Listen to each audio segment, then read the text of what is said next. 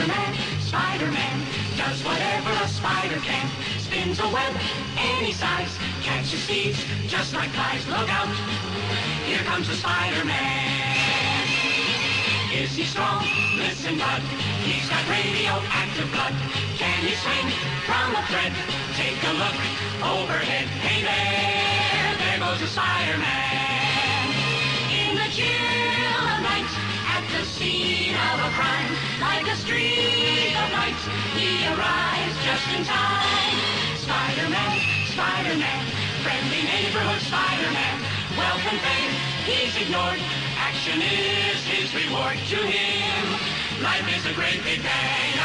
Wherever there's a hang, you'll find a Spider-Man. Hola, ¿cómo están? Sean todos bienvenidos a un nuevo capítulo de esto que es Es lo que hay, tu podcast amigo que te acompaña en la soledad. Maestría no acompaña a nadie, no importa. Hoy volví por fin con ese tan esperado capítulo, por lo menos para mí, que es Spider-Man to Spider-Verse. Supongo que lo habrán intuido, bueno, por el título del podcast obviamente, y por esa maravillosa intro. Y por fin estamos aquí y aclaro que este capítulo va a ser al tiro con spoiler. Así que por aquí va a sonar una alarma que de ahora en adelante va a significar spoiler en este podcast. Así que aquí va la alarma de spoiler. Danger, danger, cuidado, da peligro, yo soy el malo. Y volvi- volviendo de esa maravillosa alarma. Eh, puta, ¿qué se puede decir de esta película? Eh, mira, partiendo porque como que de primera no le tenía fe. Fue como, ah, una película animada. Y fue como, ah, ya la voy a ver cuando salga. No había escuchado mucho sobre la película. Y después fue como, hoy va a salir al cine. Hoy que, que... Primero no había enterado que iba a salir al cine. Pensé que iba a salir directo a video o algún servicio de streaming. Y fue como, wow, que, que arriesgado de parte de Sony hacer esto. Así al tiro. Y, y a medida que fui viendo los trailers me fue interesando. Pero justo en ese momento de. en ese mes. Venían varias películas que me interesaba ver. Como Aquaman. Wi-Fi Ralph. Wi-Fi Ralph. y. Máquinas Mortales. Y. y, y creo que esas no eh, sí, esas no La cosa es que Wi-Fi Ralph podía esperar. Aquaman escuché un par de podcasts y fue como, ah, puedo esperar. De hecho la estoy viendo recién. Me la prestó el señor Torres y no he terminado de verla. La tengo a medias. Así que después de terminar de grabar este podcast voy a seguir viéndola. Y también... Ah, Máquinas Mortales no, no llegó el día que tenía que llegar. Y creo que ni siquiera llegó. Acá no estoy seguro, no me fijé porque eh, fue un flop tremendo. Fue una decepción total de, de taquilla, de crítica, de todo. Y de hecho perdió como 150 millones de dólares. Así que, porque acá se iba a estrenar, se estrenaba el 14 de diciembre, si no me equivoco, y acá se iba a estrenar el, el 4 de enero. Pero con esa recepción en Europa que en Estados Unidos, dudo mucho que, que llegara acá. Así que no creo que hubiera llegado acá a los cines chilenos. En todo caso, también la vi, me la prestó el señor Torres también hace poco y no está tan mala. O sea, a mí me gustó porque me gustaban los libros. Pero otro día voy a hablar de eso. Y, ah, una aclaración que quería hacer sobre los spoilers. Es que va- me he encontrado con que varias gente le pasa lo mismo que a mí con los spoilers. Que es que al fin y al cabo no te arruinan el, el como la película o libro o serie o lo que a lo que sea el spoiler. Por lo menos a mí en lo general me- yo casi siempre me me auto spoileo libros buscando información o tratando de, de ver cosas de los libros, de repente paso a leer algo que no debería haber leído, que pasa muchos capítulos más adelante, o cuando es una saga, muchos libros más adelante. Y. Pero. em, Primero me bajoné y después, como. Oye, pero ¿cómo llegaron a esto? ¿Qué, qué, qué pasó para que sucediera esto? Para llegar a este desenlace, a esta situación. Y me da muchas más ganas de seguir leyendo, porque casi siempre lo hago en libros. Me da muchas ganas de seguir leyendo, así como, oye, pero ¿qué pasa? ¿Por qué me interesa más? Entonces al final, como le escuché a alguien por ahí, eh, los spoilers no te arruinan el viaje, ¿cachai? Si al final lo importante es eso, es el viaje, de cómo llegas al punto que te spoilaron. Obviamente hay spoilers que son imperdonables como cuando hay un, un plot twist que obviamente tienes que verlo o vivirlo en el momento. Si te spoilan eso ya es, eso es maldito. Con eso sí tengo problemas. O por ejemplo cuando se estrena una película están dando spoiler o comentando muy el mismo día del, del estreno. Como me pasó con, con Solo, una historia de Star Wars. Que yo estaba metido en unos grupos de Star Wars en Facebook. Y la fui a ver, sí, el día del estreno. La fui a ver. Y cuando llegué a la casa ya había alguien subiendo fotos de la película al... Fotos tomadas en el cine. A los grupos de, de Star Wars y fue como... Pero loco, si la película se estrenó hace horas, se estrenó hoy día y tú ya le estás spoileando la película a mucha gente que que no la ha podido ver por temas de tiempo más que nada. Y no eran detalles menores, entonces eso es muy maldito y no se hace. Por lo menos yo trato de también de tener siempre, de no hacer spoilers porque sé que a mí no me importan. Pero a la demás gente sí le importan. Y oh, me tiré una buena intro. Creo que nunca me he tirado una, una intro, pero pero eso, es que estoy contento de, de volver a hacer podcast y me gusta hablar y de otras cosas. Estoy preparando crossovers con otra gente. Estoy buscando el tiempo y esas cosas, pero se van a dar pronto. Espero. Y ahora sí, después de esa gran intro y esa alerta de spoiler adelantada, me voy a largar con Spider-Man Into the Spider-Verse, que es una maravilla, loco, y hay que ir a verla y punto, y sacado este podcast. No, bro. En serio, es una maravilla. Y para mí rápidamente escaló como la mejor película de superhéroes que he visto.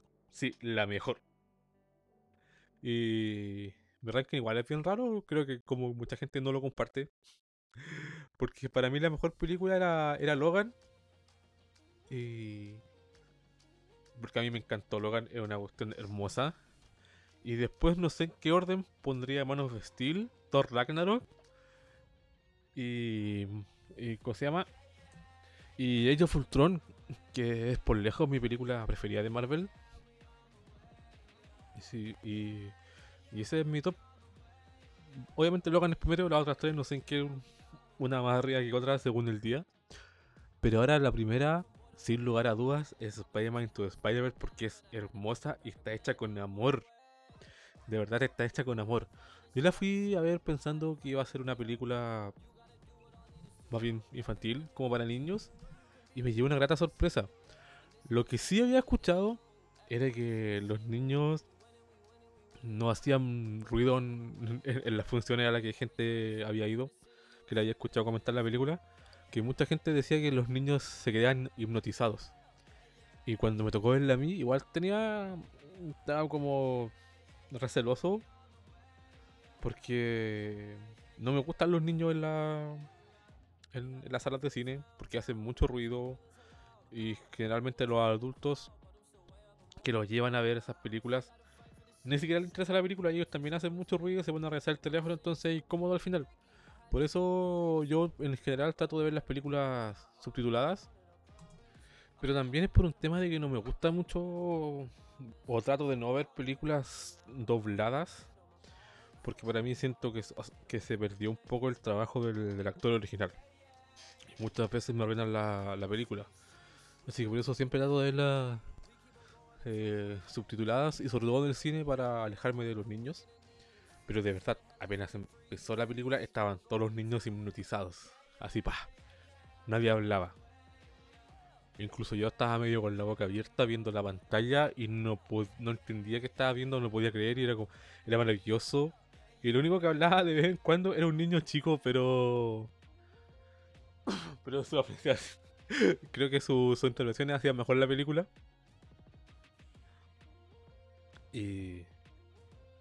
Y eso, y de verdad repito, la película está hecha con amor.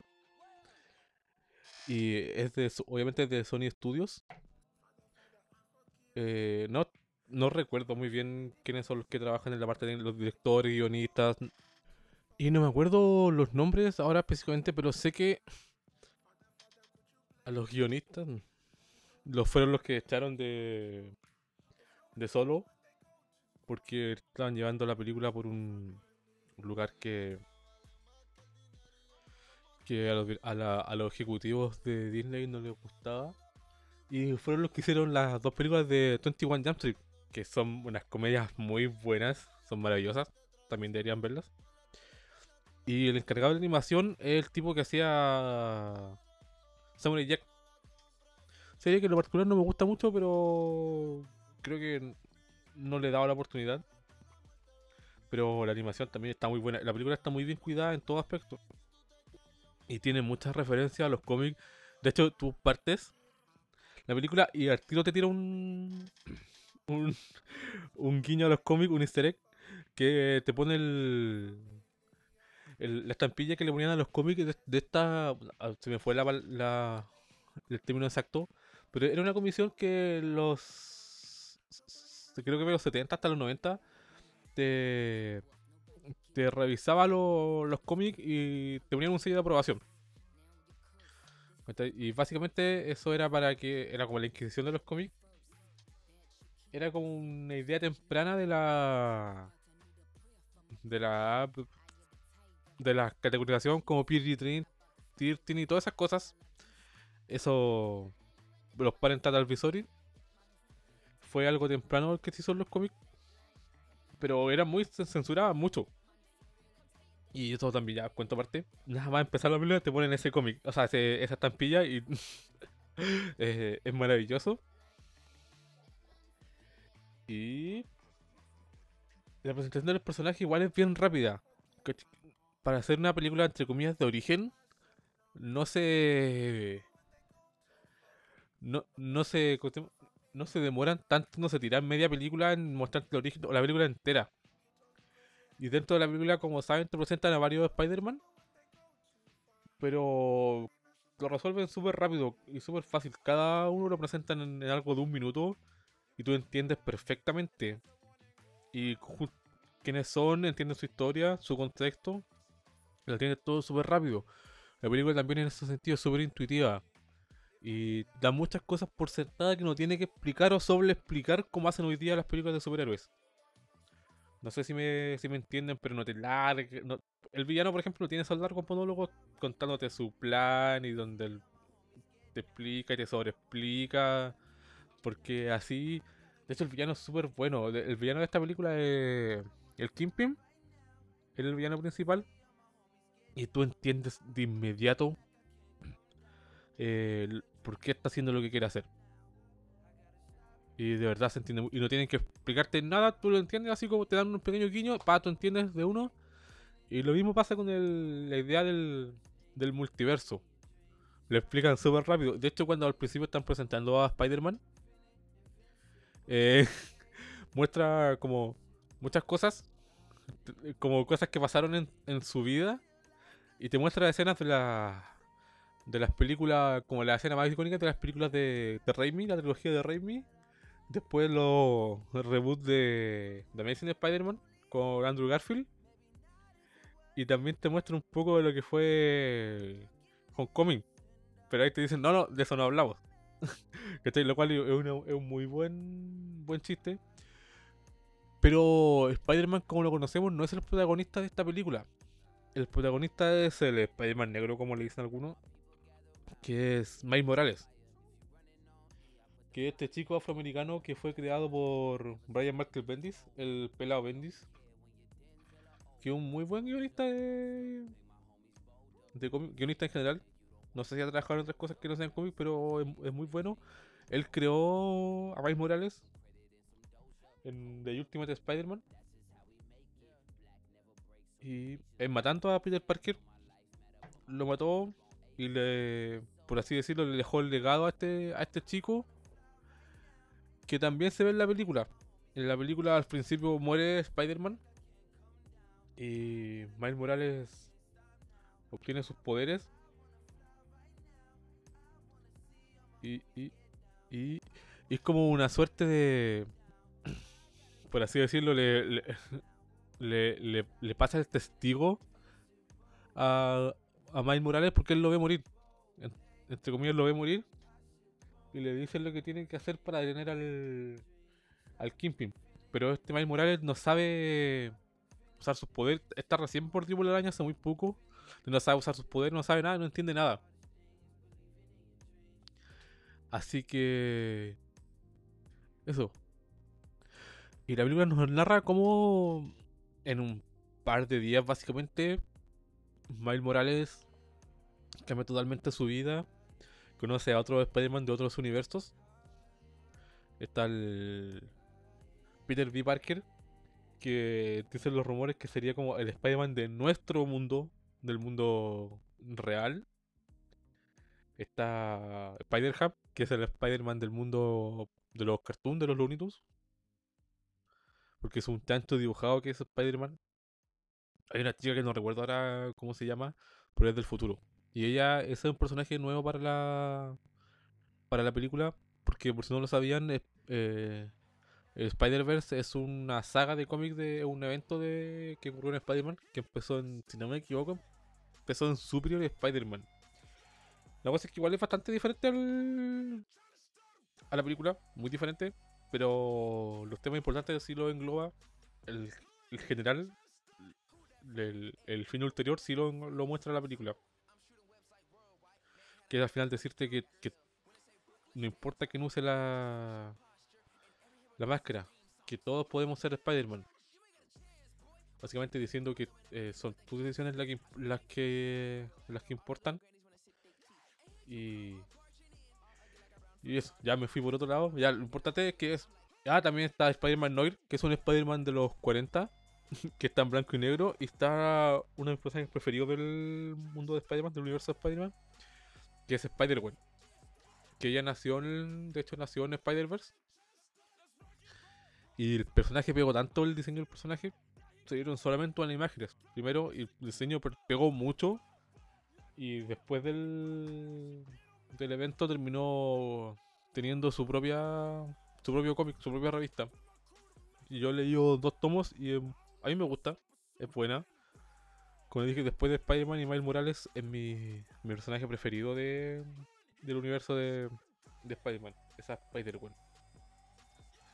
Y a grandes rasgos trata la película. Bueno, el Kingpin trata de, de abrir un, un portal entre dimensiones porque eh, su esposa y hijos lo abandonaron. Lo vieron un día haciendo cosas malas. Ellos no, sabían que era un valiente. Y lo abandonan. Y en esa huida sufren un accidente y mueren. Entonces lo que él quiere hacer es abrir un portal y traer a su esposa y hijo de otro universo para reemplazarlos.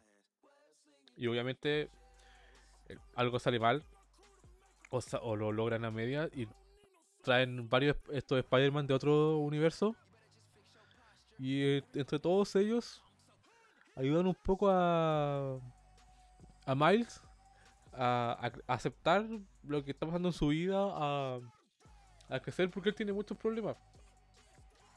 Es un adolescente y tiene problemas de adolescente que todos, o la mayoría alguna vez tuvimos. Por ejemplo, él es de un, barrio pobre, o no tan, o más, más popular, pero está becado en un colegio por así decirlo, súper importante, donde todos son ricos, en un colegio internado donde todos son ricos. Y a él no le gusta ir ahí, él es un paria en ese lugar, aunque le, le vaya súper bien. De hecho, él se esfuerza por, por sacar malas notas para que lo echen. Pero siempre lo descubren y, es como. No lo quieren, no lo van a echar porque el, tipo es, es, seco. Y su papá, que en realidad no es su papá, porque él es Morales. Pero el papá no, no recuerdo qué apellido tiene, pero no es su padre. Él es hijo de madre soltera y está en este momento de, que su madre rehizo su vida y él está tratando de, de, de, buscar un, o sea, no sabe si quiere o no un padre. Este tipo eh, es oficial de policía. A May Morales le gusta mucho el graffiti, el sticker pero también me, me identifiqué con él. Y, y de hecho, el, el, padre, por así decirlo, el padre, cuando lo encuentra pegando stickers, se lo, lo, lo, le hace que lo, que lo saque. Porque como él es policía y todo eso. Y por otro lado está el, tío, el hermano de, de su padre. que es grafitero. Y con él siempre se escapa y va, va a grafitear por ahí. De hecho, grafiteando con él es que lo muerde la araña. Ya, otra cosa importante de la película es que tiene muchas referencias a los cómics, como haya dicho.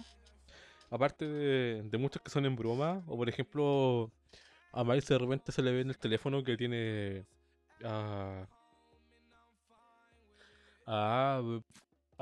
a, Bendis en su teléfono, o a Steve Ditko, o varias gente más que trabaja en. en, en Marvel. Y también eh, es uno de los últimos cameos de, de Stan Lee, donde también te tira una frase muy a los Stan Lee, que es como... Aymal va a comprar un, traje de, super, de, de Spider-Man para ponérselo en el funeral de, Peter Parker. Como está, está haciendo mucha gente. Y... Y le dice como... Él, eh, está vendiendo, está de tendero, está atendiendo la tienda. Y le dice a Miles como no tiene devolución el traje. Y es como. Y él le pregunta, pero ¿y si no me queda bien? La respuesta es como. El traje siempre te. Siempre termina por calzar. Haciendo referencia a que básicamente tienes que ser tu propio superhéroe a tu manera. No tratar de, repetir lo que hacen los demás. Ser tú mismo. Y eso también se, trata la, la película mucho. Cómo Miles se encuentra a sí mismo estando perdido dentro de su propia vida. Y es el otro, él está en una, escuela básicamente de, blanquitos y él es, latino, él es Morales. Y en español no, en la, versión doblada no se nota tanto, pero en la versión en inglés es mucho, es mucha más la carga latina porque la madre habla en, en Spanglish. Se, nota que ella es latina de verdad. Es afroamericana, es latina, se le nota mucho en cómo habla. Ella es enfermera. Sale poco en la película, pero de verdad el personaje eh, le, da todo ese toque latino a la película. Y hoy se me tenía Ah, las voces. Las voces. La voz del Kingpin la hace un este tipo que hacía Sylar en. En. Ay, en Héroes, esta serie. Eh. Hoy se me olvidó. Sale Nicolas Cage también. Ahora no me acuerdo. que se me olvidaron todos los personajes la... las voces. Voy a buscar al tiro quién es. Oye, acabo de mentir muy brutalmente. El, tipo que hace a. a ¿Cómo se llama? A, a Kingpin no es Sylar, no sé en qué estaba pensando. Es Liev Saber, creo que se pronuncia así. Que es el tipo de. que hace a. a. a Sabertot. En las películas de. de no de Logan, o sea, sí de Logan, de, de Wolverine. Entre las voces también está Jack Johnson y Nicolas Cage que hace a. a Spider-Man. A Peter B. Parker. De los créditos, según Google, también está Chris Pine, pero no estoy seguro qué hace ahí. Creo que. Está equivocado eso. Pero ese, las voces también, también buenas. Creo que cuando salga voy a verla en, en inglés, obviamente, de nuevo, porque a mí me gusta mucho ver las películas. Como ya dije, me gusta mucho ver las películas en idioma original. Siento que se aprecia mejor el trabajo de los actores. Y sobre todo en estas películas que son animadas. Me gusta mucho verlas en su idioma original. Y ya nos vamos alargando. Puta, ¿Qué más les puse a esta película? De verdad es, es muy buena. Está hecha con cariño. Y de verdad, toda la gente involucrada en la película entendió muy bien lo que son los superhéroes. y he escuchado mucho este último tiempo que las revistas de cómics son revistas para niños de 13 años. Y las seguimos leyendo para. para mantener ese niño vivo. Y sé que yo concuerdo con eso. Y esta película me deja. me deja muy. muy contento. Alimenta a mi niño interior. Me, me salí muy contento del, del cine con ganas de volver a verla. Lamentablemente, por diferentes temas, no pude volver a verla. Creo que ya no está en cartelera. Pero estoy esperando que salga. Y pienso comprármela. Para que vean lo mucho que me gustó esta película, pienso comprármela. De verdad es que lo muy rápido, muy arriba en, en mi top de películas de superhéroes y de películas en general. Creo que no es mi película animada preferida porque esa siempre va a ser. Ay. Camino hacia el Dorado de DreamWorks porque le tengo mucho cariño a esa película. Pero está muy arriba en todos mis top de, de películas de diferentes tipos. Y de verdad la película, les repito, está hecha con mucho amor. Hay que ir a verla. Le da un toque muy bueno de frescura al género de superhéroes que ya está como muy gastado, se podría decir. Ya muchos están vaticinando su, su pronto final. También tiene una banda sonora muy buena. Eh, hay, está mucho mucha influencia latina dentro de todo eso. También hay está dando el doble A. Creo que sí, está dando el doble A está la banda sonora. Que un artista de reggaetón para que vean lo, lo, lo variado del, de la banda sonora de la cinta, que también está muy cuidado. Y es muy buena y tienen que están escuchando detrás de mi voz la banda sonora de la película. Así que eso, no puedo más que recomendárselas de nuevo. La verdad, la película es, es hermosa. Se van a quedar hipnotizados viéndola, como me pasó a mí. Y, y nada de lo que está en esa película está de más. Tiene mucha, mucha, mucha referencia a los cómics. También tiene mucha enseñanza. Se puede aprender mucho esa película. Si eres un niño te va a hacer bien. Y si eres un niño que raro que esté escuchando este podcast. Niño, no escuches este podcast. Por favor. ¿Y quién más? Hoy se me ir otra idea. Tenía algo que ver con. Con. No me puedo acordar qué idea se me fue. Lo que significa que tengo que terminar con este podcast. Y pronto se vienen los crossover. Los capítulos de Titan que vengo prometiendo hace mucho. Voy a hacer uno de Logan también. También voy a hacer una de las cosas que me gustan de Netflix. Aunque eso está muy visto, pero no importa. Yo lo voy a hacer igual. Porque este es mi podcast y me vale. No me importa. Yo hago lo que quiero porque es mi podcast. Para eso lo hice. Y como siempre, puta, gracias por escuchar. Eh, vean la película. Veanla. Pídanse a la señor Torres. Cómprenla. De verdad, vale la pena tenerla en tu estantería.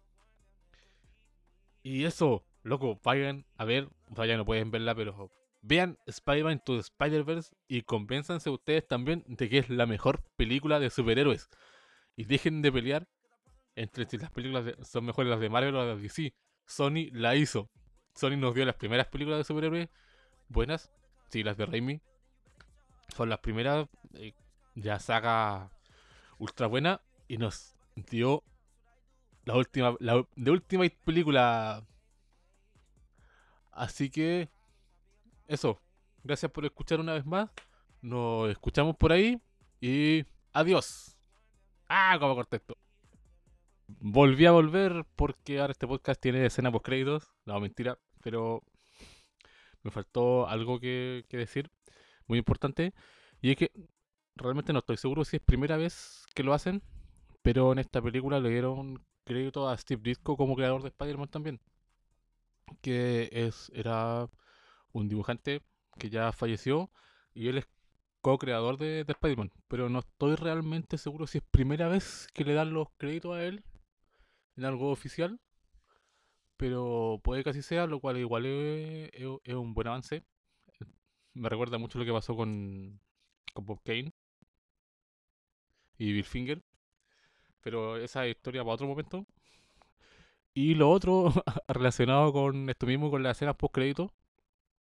La película sí tiene escenas post crédito y básicamente eh, es un meme, pero igual deja sentado muy bien para lo que lo que podría ser eventualmente una, una segunda entrega de la película que yo creo que igual puede suceder porque le fue muy bien y de hecho la, rompió y está nominada a los Oscar y debería ganarse todo lo que está nominada porque se lo merece y es maravillosa y, y eso, y esa fue la escena post créditos de este podcast y yo espero que no vuelva a pasar, que se me olvide tanto algo. Así que ahora sí, nos vemos y de nuevo gracias por escuchar.